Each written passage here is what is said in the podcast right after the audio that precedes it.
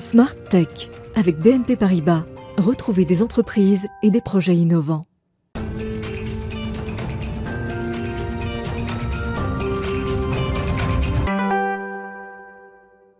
Bonjour à toutes et à tous, bienvenue dans Smart Tech, l'émission que vous regardez sur la chaîne Bismart en direct dès onze heures tous les matins.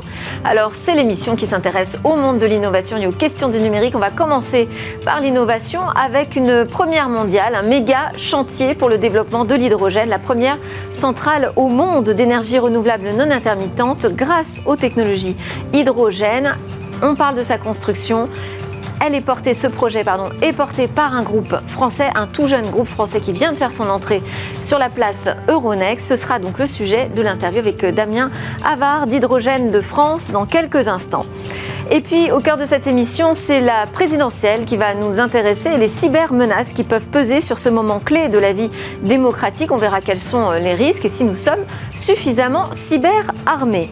On retrouvera ensuite notre rendez-vous avec Game Business pour suivre toute l'actualité économique du secteur du jeu, avant de conclure par une autre innovation française qui pourrait révolutionner la recherche préclinique pardon, demain.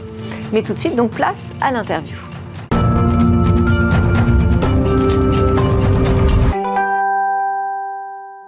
Alors, je parlais d'un méga chantier hydrogène, je devrais parler de deux au moins méga chantiers avec Damien Havard. Bonjour, merci d'être avec nous. Vous êtes le P D G et fondateur de Hydrogène de France, qui est finalement une jeune entreprise.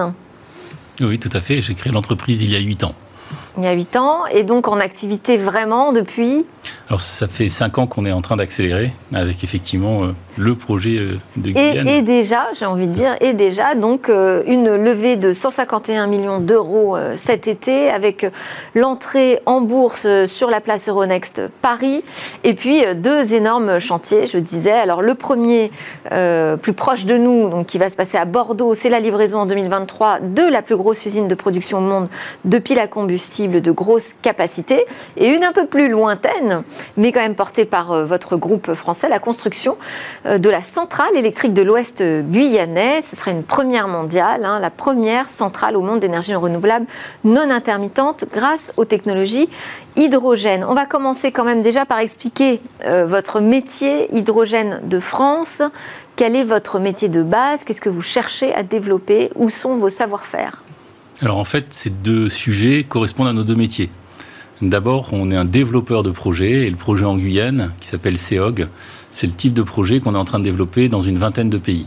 Voilà, on est en train de développer des projets d'énergie renouvelable. Donc vous fabriquez des infrastructures, des usines, des centrales à hydrogène? Alors on fabrique des centrales électriques. Voilà, le projet en Guyane, c'est une centrale électrique, on vient produire de l'électricité pour les réseaux, avec un parc photovoltaïque dans ce cas-là. Dans d'autres projets, on a des, des, des parcs éoliens. Et on vient installer sur le projet les technologies hydrogène qui nous permettent d'avoir une électricité renouvelable non intermittente.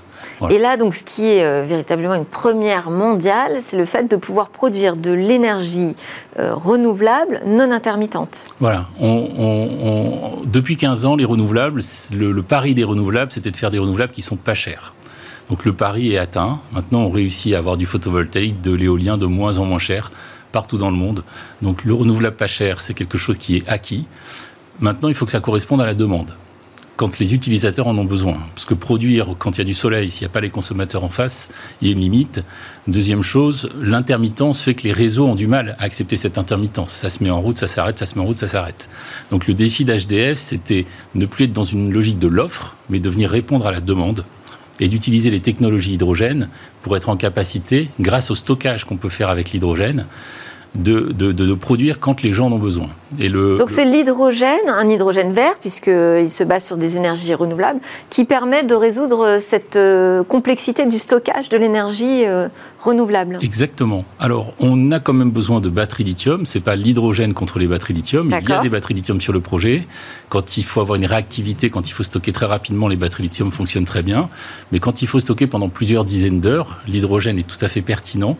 Et c'est là que le fait que les technologies hydrogène s'industrialisent, ça va permettre de multiplier le, ce type de projet et d'être en capacité d'offrir des énergies renouvelables stables à partir... Enfin, pour, pour les utilisateurs. Alors, dans le, dans, dans, dans le cas de figure, c'est le gestionnaire de réseau qui nous achète l'électricité. On est sur un grand projet, on est sur cent soixante-dix millions d'euros d'investissement. Mmh. Donc, nos premiers clients dans le monde, ce sont d'abord les gestionnaires de réseau. Mais on est assez fiers d'être une entreprise française qui sont les... On est les premiers au monde à rentrer dans une deuxième ère des renouvelables, avec les renouvelables qui, sont, qui répondent à la demande, qui ne sont pas intermittentes. Voilà, donc c'est, c'est, c'est une fierté d'ouvrir cette voie avec le projet C E O G. Et alors, pourquoi cette centrale en Guyane, pas plus proche de nous ? Et euh, quels sont vos clients, vos premiers clients ? Est-ce qu'ils sont plutôt euh, en Europe ou euh, hors Europe ? Alors, on, on a plusieurs types de projets. Notre offre qu'on appelle Renew Stable, c'est ce qu'il y a en, en Guyane pour Renewable Energy, donc ça veut dire énergie renouvelable stable. Donc, c'est la marque qu'on a déposée. On cherche à, dé- à développer d'abord ces projets là où il y a des centrales thermiques qui D'accord. produisent l'électricité, parce que le coût de production des centrales thermiques est très élevé. Ça nous permet d'être compétitifs sans subvention. On arrive à un niveau de compétitivité dans ce type de projet sans avoir besoin de subvention.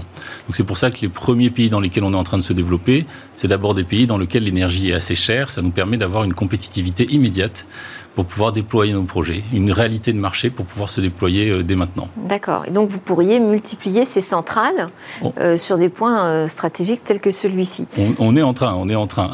Vous êtes en train. On est en train de, de dupliquer ce projet dans une vingtaine de pays, tout à fait. D'accord.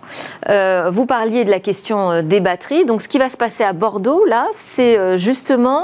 pour trouver une solution, pour être presque autosuffisant, c'est ça, en matière de batterie ? Alors, en fait, euh, ça, c'est le premier métier d'H D F, c'est d'être un, un développeur. On développe des centrales de production d'électricité. On a un deuxième métier, c'est que quand on, on, on a choisi de devenir un industriel, oui. d'un des composants dont on a besoin dans nos projets. Dans le projet C E O G, pour faire le stockage d'hydrogène, il faut trois choses. D'abord, il faut des électrolyseurs, et c'est McPhy qui a été sélectionné. Et je précise qu'ils ont été sélectionnés en, en étant mis en concurrence, qu'ils ont été les meilleurs, donc euh, c'était pas gagné, et, et, et bravo à eux. Il y a Siemens qui va construire le chantier, qui s'occupe aussi du stockage dans des réservoirs de l'hydrogène. Et quand vous avez fabriqué de l'hydrogène pendant la journée, quand il y avait du soleil, quand il y a du soleil grâce aux électrolyseurs de McPhy, il faut pouvoir reproduire de l'électricité pendant la nuit. Et, et, et, et produire de l'électricité à partir d'hydrogène, ça s'appelle une pile à combustible. Ça fonctionne comme un moteur, on injecte de l'hydrogène d'un côté, de l'autre côté, ressort de l'électricité de l'eau. Ces piles à combustible de forte puissance, on ne les trouvait pas sur le marché dans nos puissances, donc on a décidé il y a cinq ans de devenir nous-mêmes industriels.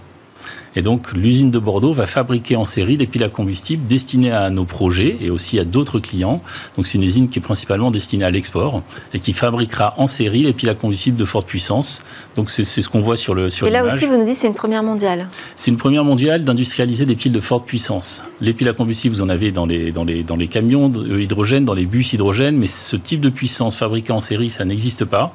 Donc comme on a une avance sur le marché, on a décidé de prendre une avance industrielle et en s'associant avec Ballard Power System pour pouvoir s'associer avec un acteur qui est leader mondial dans les bus hydrogène, c'est-à-dire on part d'une technologie qui est mature, oui. pour pouvoir avoir une technologie qui n'est pas de la R et D, qui n'est pas, qui est, qui est, qui est vraiment en capacité d'être déployée. On en est où sur cet hydrogène, le développement de cette énergie plus verte euh, ou décarbonée ? On en est où en France, en Europe ? Est-ce qu'on est au tout début d'un projet industriel ? Alors, on est au début d'une, d'un grand changement puisqu'on peut produire de l'hydrogène euh, vert à des prix compétitifs. Euh, de plus, enfin, on va pouvoir, parce que c'est en train d'arriver. On est encore au stade des promesses, alors ? On est au stade où, comme les énergies renouvelables continuent à baisser, là, d'ici quelques années, quatre à cinq ans, ça y est, on va pouvoir produire de l'hydrogène massivement, de façon renouvelable. Et après, on a cette, ce gaz qui est vert et qui peut être utilisé dans trois usages. L'industrie, les mobilités, voitures, camions, bus, bateaux, avions. Transport, donc première voilà. cause d'émissions de gaz à effet de serre. Voilà. Mmh. Alors là, surtout, ça peut accéder, ça permet d'accéder à des mobilités lourdes. Les batteries lithium ne peuvent pas y aller. Euh, et nous, on est sur le troisième usage de l'hydrogène. C'est un marché aussi gros que l'industrie et la mobilité. C'est le, le fait de pouvoir refaire de l'électricité à la demande. Donc, produire de l'électricité verte quand on en a besoin. C'est ce qu'on fait sur notre projet C E O G. Les piles à combustible se mettent en route quand les renouvelables ne sont plus là. Et c'est ce qu'on fera aussi au niveau européen, de pouvoir produire de l'électricité verte à la demande. Donc ça, c'est la baisse des renouvelables qui permet, là c'est en train de se mettre en place, de produire euh, de l'hydrogène dans des quantités euh, importantes pour ces usages. Donc ça ne vient pas se substituer hein, aux autres solutions de production de l'énergie, on est d'accord ?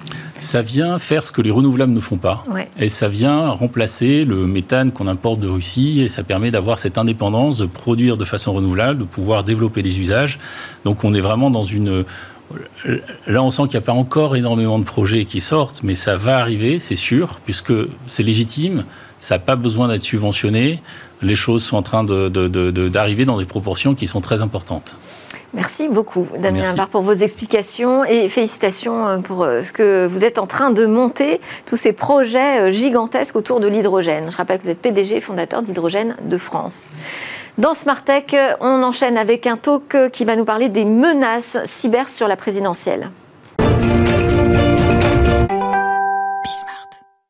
Cyberespionnage et élection présidentielle. Alors, quels sont les risques? Y a-t-il des parades? On a eu pas mal d'actualités qui ont de quoi nous inquiéter, hein, notamment cette affaire Pegasus, hein, qui nous... on a trouvé en fait un logiciel espion dans le portable de ministres français. On sait aussi aujourd'hui qu'un cyberespionnage russe s'est produit au moment de l'élection aux États-Unis de Donald Trump. Euh, on a les réseaux sociaux qui communiquent de plus en plus sur leur façon d'aider à protéger l'intégrité des élections dans le monde, ce qui veut dire donc qu'il y a véritablement un danger, que tout le monde en est conscient.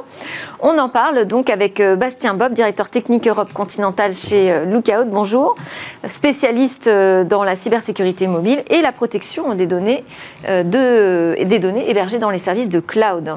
Également avec nous en visio, Charles Thibault, qui est directeur de recherche à la Joint European Disruptive Initiative, qu'on peut appeler JEDI plus rapidement, et aussi chercheur associé à l'IRIS, l'Institut de Relations Internationales et Stratégiques. Euh, c'est un spécialiste en particulier du rôle des GAFAM, B A T X et des nouvelles technologies comme l'I A dans les relations internationales. Première question que je vais vous poser à tous les deux, euh, quelles sont selon vous les principales menaces qui pèsent là sur ce moment clé finalement de la vie démocratique française qui est l'arrivée, l'échéance de l'élection présidentielle en deux mille vingt-deux? Bastien Bobe. Alors, effectivement, l'ingérence de l'ensemble des, des, des pays euh, qui sont censés être des amis, euh, via des fake news, via les réseaux sociaux, via les attaques euh, cyber, euh, peut peser effectivement sur l'opinion publique, euh, peut désinformer la population française et euh, voire même faire circuler euh, effectivement des fausses informations, récupérer des informations, les transformer ou tout simplement voler des informations. Donc des campagnes d'influence. Oui, c'est ça, c'est, ce que, c'est, c'est ça. Effectivement ce qu'on appelle des campagnes d'influence euh, qui utilisent les outils informatiques, hein, qui utilisent les réseaux sociaux, qui utilisent les menaces cyber, qui utilisent les attaques euh, informatiques. Alors c'est pas nouveau, c'est pas juste deux mille vingt et un, hein, on le voit, on l'a vu effectivement, comme vous l'avez dit, en deux mille seize, euh, on l'a vu dans la campagne américaine. C'est pas nouveau, c'est, ce, ce genre de, de, de manipulation des foules, euh, voilà, ça fait quelques... Alors comme c'est pas nouveau, on pourrait imaginer qu'on s'y prépare bien. Charles Thibault, selon vous, bonjour, euh, quelles sont ces principales menaces qui pèsent sur la présidentielle en France ? Ah, Bastien Bobe a dit effectivement l'essentiel, c'est-à-dire il y a en gros trois types d'attaques qui sont possibles, c'est-à-dire du sabotage, de l'espionnage et de la subversion, c'est-à-dire de la manipulation. Et effectivement, la manipulation peut arriver très tôt grâce à l'espionnage en particulier si des malfaiteurs, si je puis dire, des attaquants, qu'ils soient d'ailleurs français ou étrangers, venant d'États alliés ou d'États adversaires, Euh, utilisent ou récupèrent des données confidentielles pour pouvoir ensuite les répandre euh, sur les réseaux sociaux, par exemple, ou via des médias plus, euh, plus stables, mieux, mieux insérés, et notamment si ce sont des informations sensibles qui peuvent nuire à la réputation, notamment, d'un candidat. C'est ce qui est arrivé, effectivement, en, en deux mille dix-sept, euh, en deux mille seize et deux mille dix-sept, à la fois dans les campagnes présidentielles américaines et françaises. Alors, je dirais que c'est sans doute pas nouveau, hein, ces campagnes d'influence, ce, ce, cet espionnage possible euh, des campagnes présidentielles à travers le monde. Ce qui a changé, c'est quoi? C'est la dimension que ça a pu prendre, c'est l'impact que ça peut avoir sur le public. Ça, je dirais, c'est la partie peut-être négative, hein, la face noire euh, du numérique. Mais il y a aussi le fait qu'on soit davantage armés face à ces menaces. On a des outils aujourd'hui, on les connaît. Pegasus, par exemple, ouais. a été révélé par euh, votre société, notamment. Ah, Pegasus, c'est pas nouveau. Ça fait depuis deux mille seize qu'on, qu'on les a identifiés, qu'on les, enfin, qu'on les suit. Euh, enfin, Pegasus, c'est un logiciel. La société, c'est N S O Group, N S O, hein, c'est une société oui. israélienne. Euh, Pegasus, c'est pas nouveau. Les attaques mobiles, c'est pas nouveau. Ce qui est nouveau, c'est qu'en fait, les, les, les usages, enfin, le mobile aujourd'hui, ou même les ordinateurs, sont encore plus courants dans notre vie qu'il y a cinq ou dix ans. Le mobile est toujours avec nous. Euh, Il a énormément d'informations sur nous, sur notre vie privée, sur notre vie professionnelle. Et, et en fait, le, les acteurs malveillants ont, ont bien compris qu'en ciblant le mobile d'une personne, en espionnant une personne via son mobile, via un logiciel malveillant, euh, on, on peut récupérer énormément d'informations chaudes sur la personne. Mais on sait les protéger, puisqu'on a su repérer euh, Pegasus, les informations finissent quand même par sortir. Alors on sait les protéger, si tant est qu'on installe une solution de sécurité qui est capable de détecter Pegasus. Et le, et le problème de l'utilisateur lambda, c'est qu'il fait confiance au marketing de Google ou d'Apple en disant, euh, voilà, ce qui reste sur un iPhone, ce qui se passe sur un iPhone reste sur un iPhone, c'est les, les pubs de, de, d'Apple, hein. Globalement, c'est pas vrai, on sait que c'est pas vrai, Pegasus l'a bien montré, et on le voit, il n'y a, enfin, y a pas plus de, de, de, de, d'attention qui est portée à la sécurité des mobiles par les, par les, les, par les particuliers. Alors, je vais faire réagir Charles Thibault, vous connaissez bien ces problématiques euh, dans les relations internationales, les politiques devraient a priori être particulièrement euh, sensibilisés et prudents, est-ce que c'est le cas ou est-ce que ce sont des utilisateurs lambda finalement ? Bah oui, finalement, ça reste des êtres humains. Et donc, euh, même si on leur donne des terminaux sécurisés, si l'ANSSI, euh, voilà, il joue un rôle très important, donc l'Agence nationale de la sécurité des systèmes d'information, évidemment, euh, ils vont préférer peut-être des, des terminaux plus euh, user-friendly, comme on peut, comme on peut dire, et donc beaucoup moins sécurisés. Euh, le président de la République a dit qu'il utilisait notamment WhatsApp, et donc c'était une solution sécurisée. Évidemment, ça, ça peut prêter à sourire pour une grande partie de, de, voilà, de la communauté de la cybersécurité, mais mais c'est quelque chose qui existe véritablement. Et en plus de cela, c'est que ces acteurs politiques, les gens qui font partie des campagnes présidentielles, ne sont pas non plus au courant des dispositifs légaux ou paralégaux qui permettent à de nombreux États, et on peut dire les, les principaux, les États-Unis, la Chine, la Russie, eh bien, de pouvoir espionner assez facilement euh, les, euh, les utilisateurs des équipements ou des logiciels de leur société nationale. Voilà, ça c'est quelque chose qui, qui mériterait plus de sensibilisation, peut-être de formation, et en tout cas euh, lever un petit peu cette naïveté ambiante qui, qui nous dessert euh, grandement. Comment est-ce possible aujourd'hui de rester dans cette naïveté ? Vous avez des actions que vous menez auprès des dirigeants, des décideurs aujourd'hui en France ? Alors oui, on, c'est notre quotidien, hein. On a, on a d'ailleurs énormément de clients, que ce soit en France ou en Europe ou même dans le monde entier. On a deux cents millions de terminaux aujourd'hui qui sont sécurisés par une application Lookout. Donc globalement, il y a une prise de conscience, mais deux cents millions sur les, les six ou sept milliards de téléphones qu'il y a dans le monde, c'est pas grand-chose. Et alors, il est vrai que sur le marché français, nous on est une boîte américaine, donc globalement les administrations françaises euh, sont pas forcément enclins. On parle beaucoup de, de, de souveraineté, et de, de, voilà, de gouvernance. Euh, De, de ce type de solution de sécurité. C'est vrai que pour les administrations françaises, c'est compliqué de prendre une solution de sécurité euh, américaine euh, pour oui. protéger les mobiles. Même si on est les meilleurs sur ce marché-là, c'est aussi compliqué pour certaines administrations. Ce que je comprends. En revanche, il euh, n'y a pas de solution française euh, qui sont au niveau de, de, de ce qu'on fait et qui sont, au niveau de, qui sont capables de protéger les, les téléphones de nos dirigeants. Ah, je sens c'est... déjà que je vais avoir des réponses sur ce Non, mais c'est un, ce peu le souci, c'est un peu le souci. et, et, et voilà, on a l'expérience, on a, on a la base installée, on a la base de connaissances qui va bien pour protéger contre la plupart des, des menaces mobiles. Euh, Charles Thibault, euh, en, si on, on prend les considérations géopolitiques, est-ce que la France est plus particulièrement euh, cyber-menacée au moment de l'élection présidentielle ? C'est un acteur menacé, ça c'est clair, mais en raison de la place de la France, qui est un acteur important sur la scène internationale, la cinquième ou sixième puissance mondiale. C'est également aussi un acteur qui est important dans le processus décisionnel européen.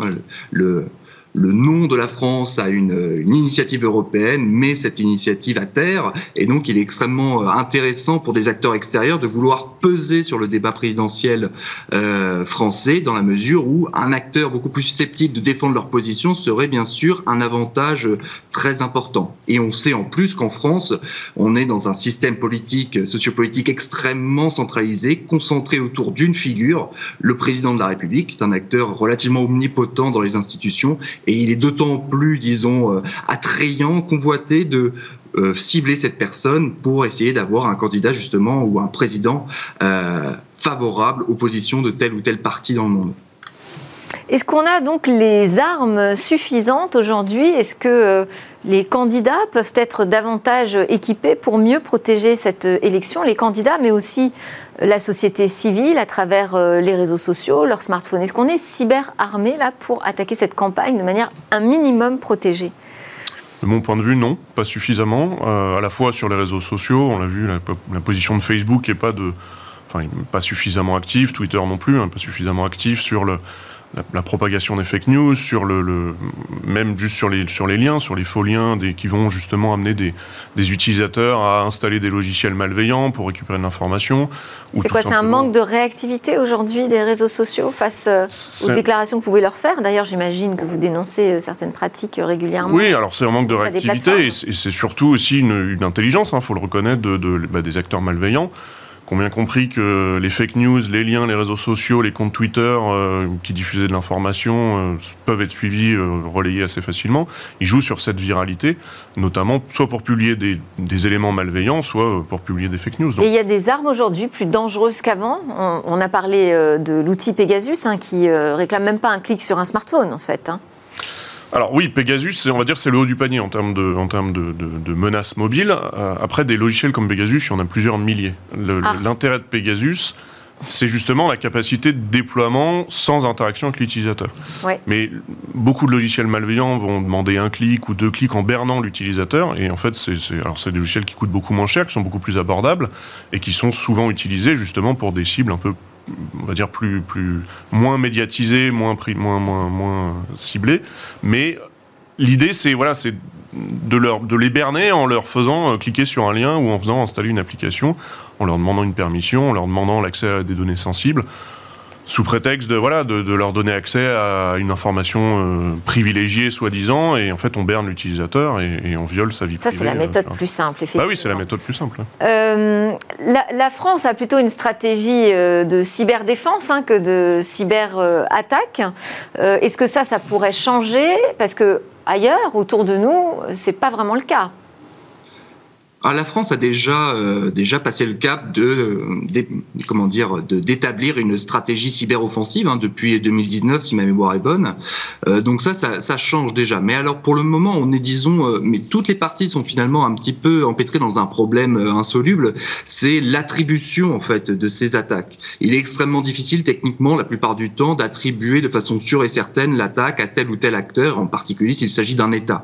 Puisque vous vous doutez bien que si on se trompe, les conséquences diplomatique et au-delà pourrait être tout à fait catastrophique.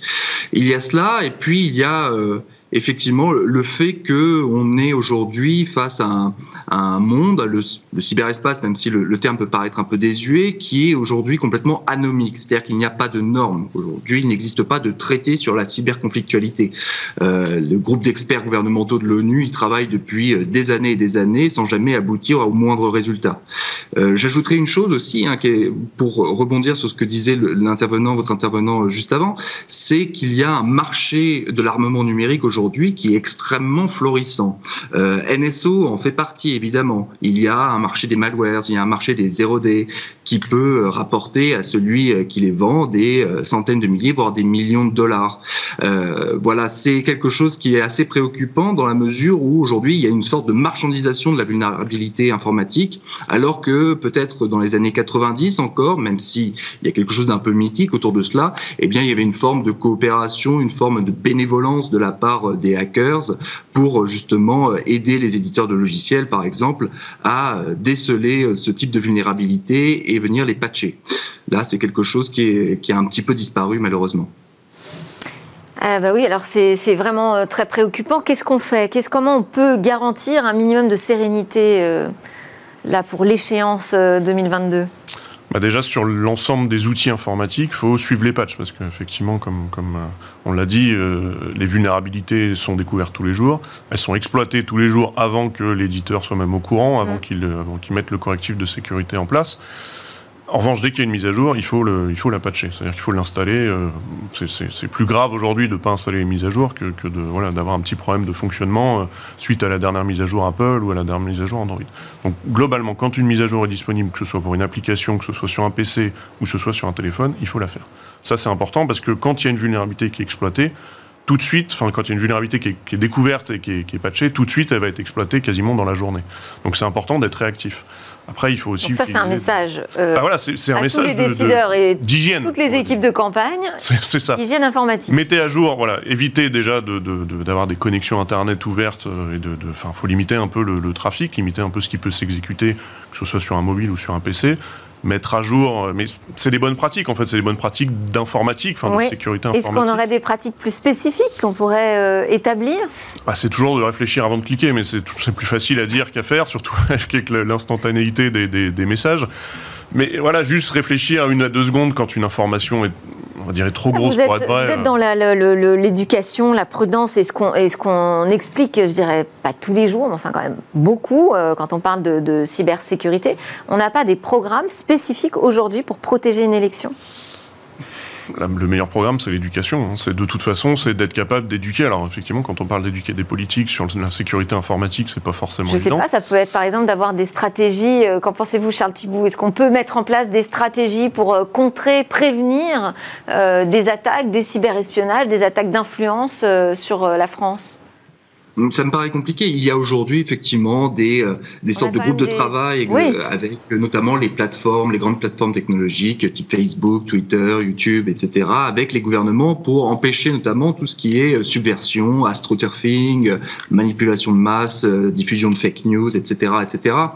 Mais je crois, moi, je suis d'accord avec votre intervenant, l'autre intervenant, c'est-à-dire que c'est une question d'éducation en priorité et bien comprendre aussi que euh, on ne peut pas avoir d'alliés en la matière. C'est-à-dire que tous les, euh, tous les États ont intérêt aujourd'hui à vouloir à influencer le résultat de l'élection présidentielle. Et en fait, voilà, je veux jeter la pierre à personne. C'est-à-dire que je suis persuadé que nous-mêmes, hein, nos services, font exactement la même chose sur le reste du monde. C'est un petit peu le, le, c'est le jeu, quoi, d'une certaine manière. Simplement, il faut comprendre qu'effectivement, les solutions techniques qu'on utilise, les logiciels, les équipements appartiennent à des entreprises qui sont, soumis, qui sont soumises pardon, à des règles juridiques qui les obligent notamment à introduire par exemple systématiquement des backdoors dans certains équipements ou certains logiciels. C'est le cas, ça a été montré par exemple avec les États-Unis. Vous savez, quand il y a eu cette, quand il a été question notamment de faire passer l'ensemble du parc informatique du ministère de la Défense en deux mille huit deux mille neuf euh, chez Microsoft, vous avez un comité d'experts du ministère de la Défense qui a dit surtout ne faites pas ça parce que vous avez dans tous les, chez tous les éditeurs logiciels américains l'introduction de backdoors par la N S A de façon systématique. Et ensuite, on a eu des révélations d'Edward Snowden qui sont plutôt allées dans ce sens-là aussi. Donc, n'ayons euh, aucune naïveté, mais euh, voilà, réfléchissons peut-être au fait que voilà, euh, potentiellement toute information euh, divulguée sur les réseaux euh, va être captée par euh, un certain nombre d'acteurs et il faut plutôt agir en conséquence, c'est-à-dire agir sans naïveté. Et oui, parce que euh, sinon on se retrouve à ne compter que sur les GAFAM finalement euh, pour nous protéger si on n'a pas nos propres euh, solutions euh, souveraines. Alors ça risque d'être un peu tard de s'y mettre euh, dès aujourd'hui, en revanche. Euh, du côté de, de, des smartphones, est-ce que c'est par là principalement que peut arriver la menace ? C'est entre autres par là, c'est pas que par là, c'est, c'est pas le... L'avantage du smartphone pour un attaquant, c'est que le smartphone vous suit tout le temps. C'est-à-dire qu'il est dans votre poche tout le temps, vous dormez à côté, à l'inverse d'un, d'un P C traditionnel qui est soit dans un bureau, soit euh, voilà, mmh. dans une mallette la nuit. Et c'est peut-être aussi le, l'outil dont on se méfie le moins finalement. Euh, oui, et puis, et puis voilà, il nous accompagne partout, il a, il a notre vie privée, il a notre vie professionnelle, il, il a tout. Alors effectivement, il est très utilisé par les... par les députés, par les, par les ministres, pour échanger. Alors, ils, effectivement, ils utilisent aussi les outils qui sont utilisés par, leur, par, leur, par, les populations, par la population française, hein, WhatsApp, euh, Telegram et, et, et Instagram et toutes les, les applications un peu, un peu tendance de réseaux sociaux, parce que, voilà, ils veulent aussi euh, avoir une, une image un peu plus jeune de, de la politique, et, et on, on voit avec les outils qu'ils utilisent, avec les lives YouTube, avec les lives sur l'ensemble des, des plateformes de réseaux sociaux, ils ont besoin d'accéder à ces informations-là. Le problème, c'est d'ouvrir euh, ce, les, les téléphones mobiles des députés, enfin, en tout cas des politiques, à ce type d'usage, bah, ça amène forcément des risques supplémentaires. Et ils ne vont pas faire plus attention parce que voilà, ils ont un compte Telegram ou un compte Instagram sur leur téléphone. Ça peut être une menace, et ça sera une menace, on le sait, on l'a vu. Et, et, et ça va se reproduire, ça c'est certain. Tant que, voilà, tant qu'ils ne mettent pas en place les solutions de protection pour sécuriser leur téléphone, ça se reproduira. Charles Thibault, un dernier euh, conseil pour euh, les candidats à l'élection. Est-ce que vous allez euh, essayer de les sensibiliser sur cette question de la protection numérique de l'élection ? Moi, non, je vais rester très humble et surtout pas me, me lancer dans ce genre de, de, de, non, de mais formation. Non, mais je pensais au travers de l'I R I S. Est-ce qu'il y a des, des, des projets justement d'information ou des documents qui peuvent euh, attester des dangers aujourd'hui et des affaires qui ont déjà euh, existé autour des, des élections ?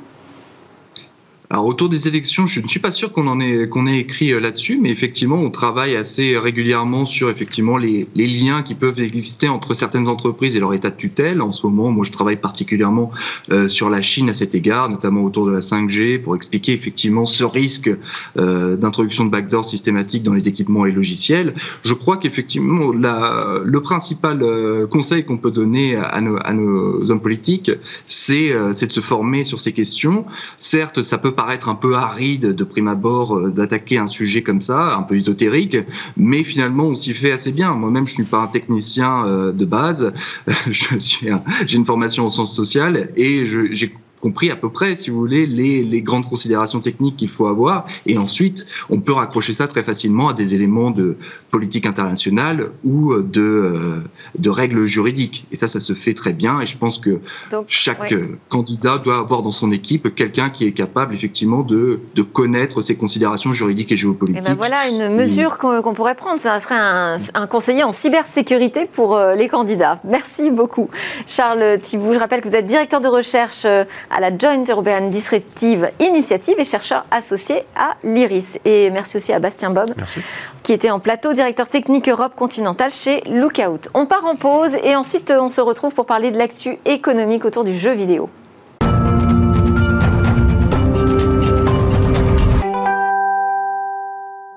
Et nous voilà de retour sur le plateau de Smart Tech que vous regardez dès onze heures en direct sur la chaîne Bismart. C'est l'émission qui s'intéresse au monde du numérique et de l'innovation. Dans cette deuxième partie, vous le savez, on va terminer l'émission par la découverte d'une nouvelle technologie. Ce sera une techno française qui pourrait révolutionner la recherche préclinique en concevant des mini-cerveaux de laboratoire.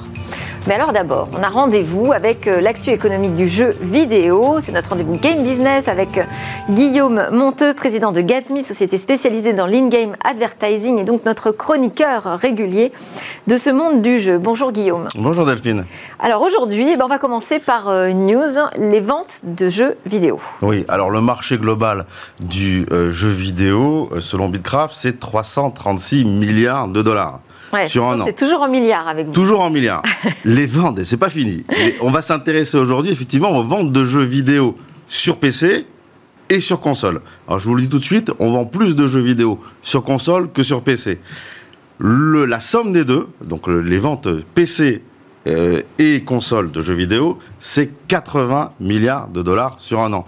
quatre-vingts rapportés à trois cent trente-six, on est presque à vingt-cinq pour cent euh, du, euh, de, de la chaîne, si vous voulez, de valeur sur les, sur les jeux vidéo. Donc c'est un très très gros morceau.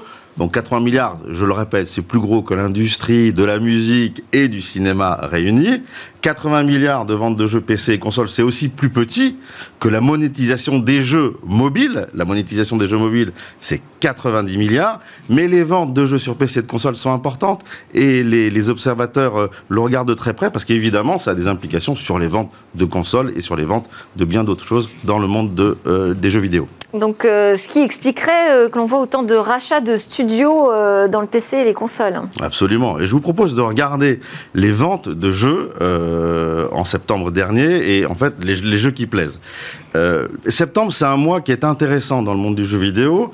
D'abord parce que c'est un mois que les marketeurs, ceux qui font du marketing, appellent le back to school, c'est-à-dire ouais. qu'on on rentre tous de vacances, on va dépenser de l'argent, donc est-ce qu'on en on dépense... s'équipe. Est-ce qu'on en dépense beaucoup dans les jeux vidéo ou pas, et sur quel type de jeux vidéo euh, on en dépense. Et puis le mois de septembre, c'est aussi un mois qui est intéressant, parce que c'est le mois qu'on choisit les grands studios euh, qui développent des jeux sportifs pour sortir leur nouvelle mouture. Donc en septembre, on va retrouver FIFA vingt-deux, on va retrouver N F L vingt-deux, on va retrouver le basket deux mille vingt-deux, et cetera, et cetera. Donc, septembre deux mille vingt et un, selon l'organisme N P D, ne déroge pas à la règle, c'est toujours les mêmes qui trustent les meilleures ventes. E A trust les deux meilleures ventes avec euh, FIFA vingt-deux et avec N F L vingt-deux. Take-Two Interactive aussi dans le trio de tête euh, avec N B A deux K. Take-Two Interactive, qui est un studio qui est entre guillemets moins connu du grand public, mais c'est un géant de l'industrie. Take-Two Interactive, c'est le, la maison mère de deux K Games, qui fait euh, N B A, N B A deux K et aussi des jeux de catch, W W E deux K, et, etc., et cetera. Mais c'est aussi la maison mère de Rockstar. et Rockstar, c'est Red Red, Red Redemption, c'est G T A, donc voilà, on est parmi les grands, on est parmi les, les géants. Et le reste de la liste n'est composé aussi que de géants. Activision avec Diablo, euh, Call of Duty, Sony avec Ghost of Tsushima, euh, le dernier euh, Spider-Man, Square Enix qui distribue euh, Life is Strange, bref... de très gros, de très grosses franchises.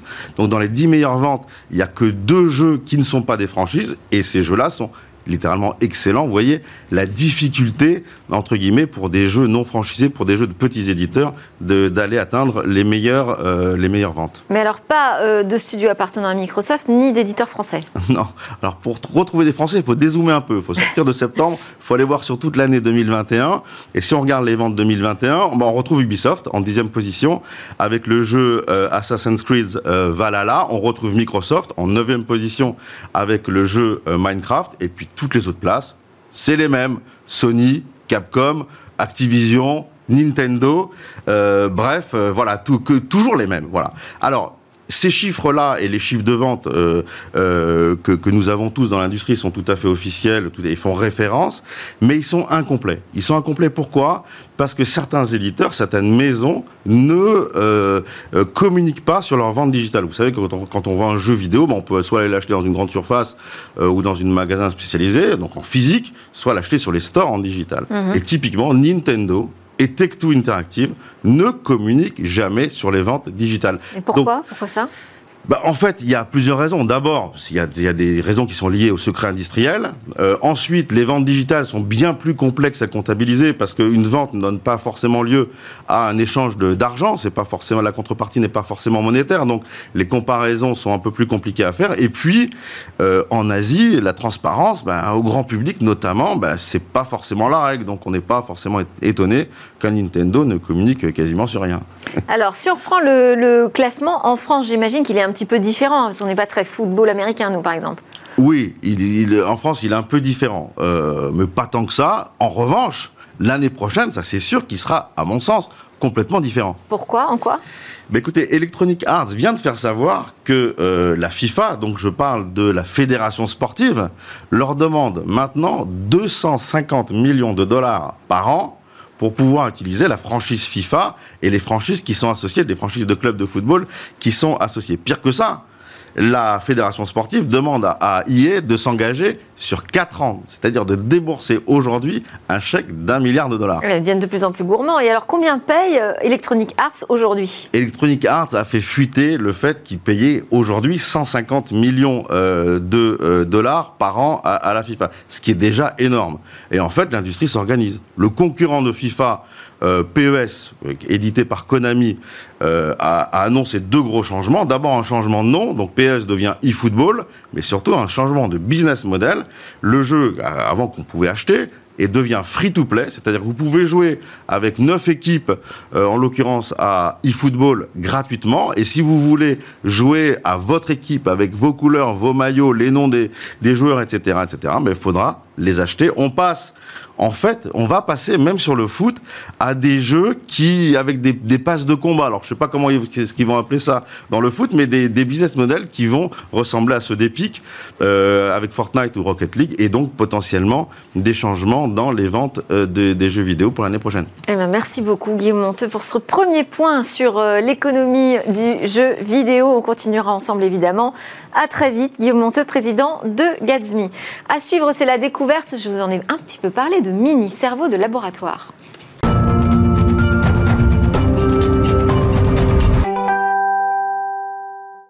Et demain, c'est notre séquence quotidienne sur l'innovation avec un zoom précis. Bonjour Cécilia. Et ce zoom précis, on va le faire sur une techno française mmh. bah, qui veut révolutionner la recherche préclinique. Oui, la recherche précisément euh, de traitement en maladies neurodégénératives. En fait, c'est une société qui s'appelle Synaxis. Elle a conçu le premier euh, modèle de cellules souches destiné à la recherche préclinique, vous l'avez dit. Il est capable de prédire les réponses de notre cerveau en fonction des traitements qu'on va y appliquer.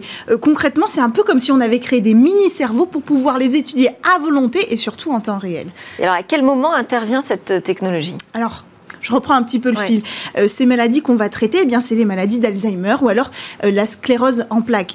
Euh, ce qui veut dire que euh, ces maladies endommagent le cerveau de façon irréversible. On dit irréversible, bien sûr, parce que pour l'instant, il n'existe pas de traitement pour soigner notre cerveau. Alors, il faut trouver euh, des traitements, faire des tests, et ça passe inévitablement par une phase de test sur les animaux. Et c'est là qu'intervient la société Synaxis. Elle veut balayer cette phase de test, test sur les animaux et faire des tests sur ces mini-cerveaux. Alors concrètement, elle a conçu un modèle trois D de cellules souches de culture. C'est-à-dire qu'on a pris la cellule souche euh, du cerveau d'un homme et puis on l'a répliquée en laboratoire pour pouvoir ensuite recréer euh, un mini-cerveau, donc euh, le cerveau d'un être humain.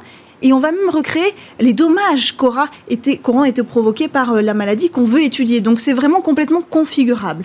Et là, ça va encore plus loin. C'est-à-dire qu'en plus de tester ce traitement, on va pouvoir voir les résultats en temps réel. Parce qu'on a l'avantage que cette solution, elle est connectée, si j'ose dire. On utilise euh, la technique qui s'appelle la microscopie électronique analytique. En fait, ce sont des capteurs biologiques très spécifiques qui existent déjà, hein, c'est pas inventé par la société, mais utilisé ici, ça permet d'observer en temps réel l'action du traitement sur ces mini-cerveaux et donc d'agir très précisément et très rapidement sur l'intervention de ce traitement sur le cerveau.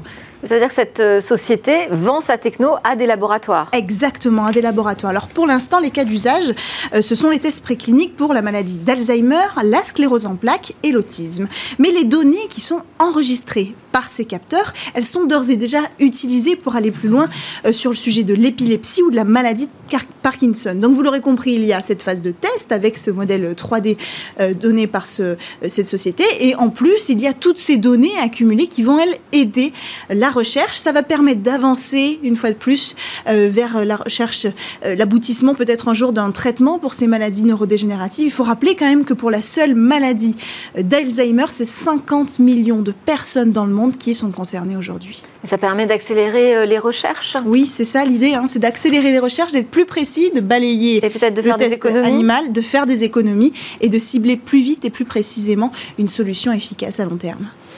Merci beaucoup, Cécilia Sévry. Puis on pourrait euh, aussi épargner quelques animaux au passage ah oui, pour ces tests précliniques. A priori. Merci beaucoup, Cécilia Sévry. C'était Smart Tech. Merci à tous de nous suivre à la télé, sur le web et les réseaux sociaux. On se retrouve demain. On sera à onze heures au rendez-vous. Pour le jeudi, vous savez, on fait un grand débrief de l'actualité technologique. En attendant, je vous souhaite à tous une excellente journée.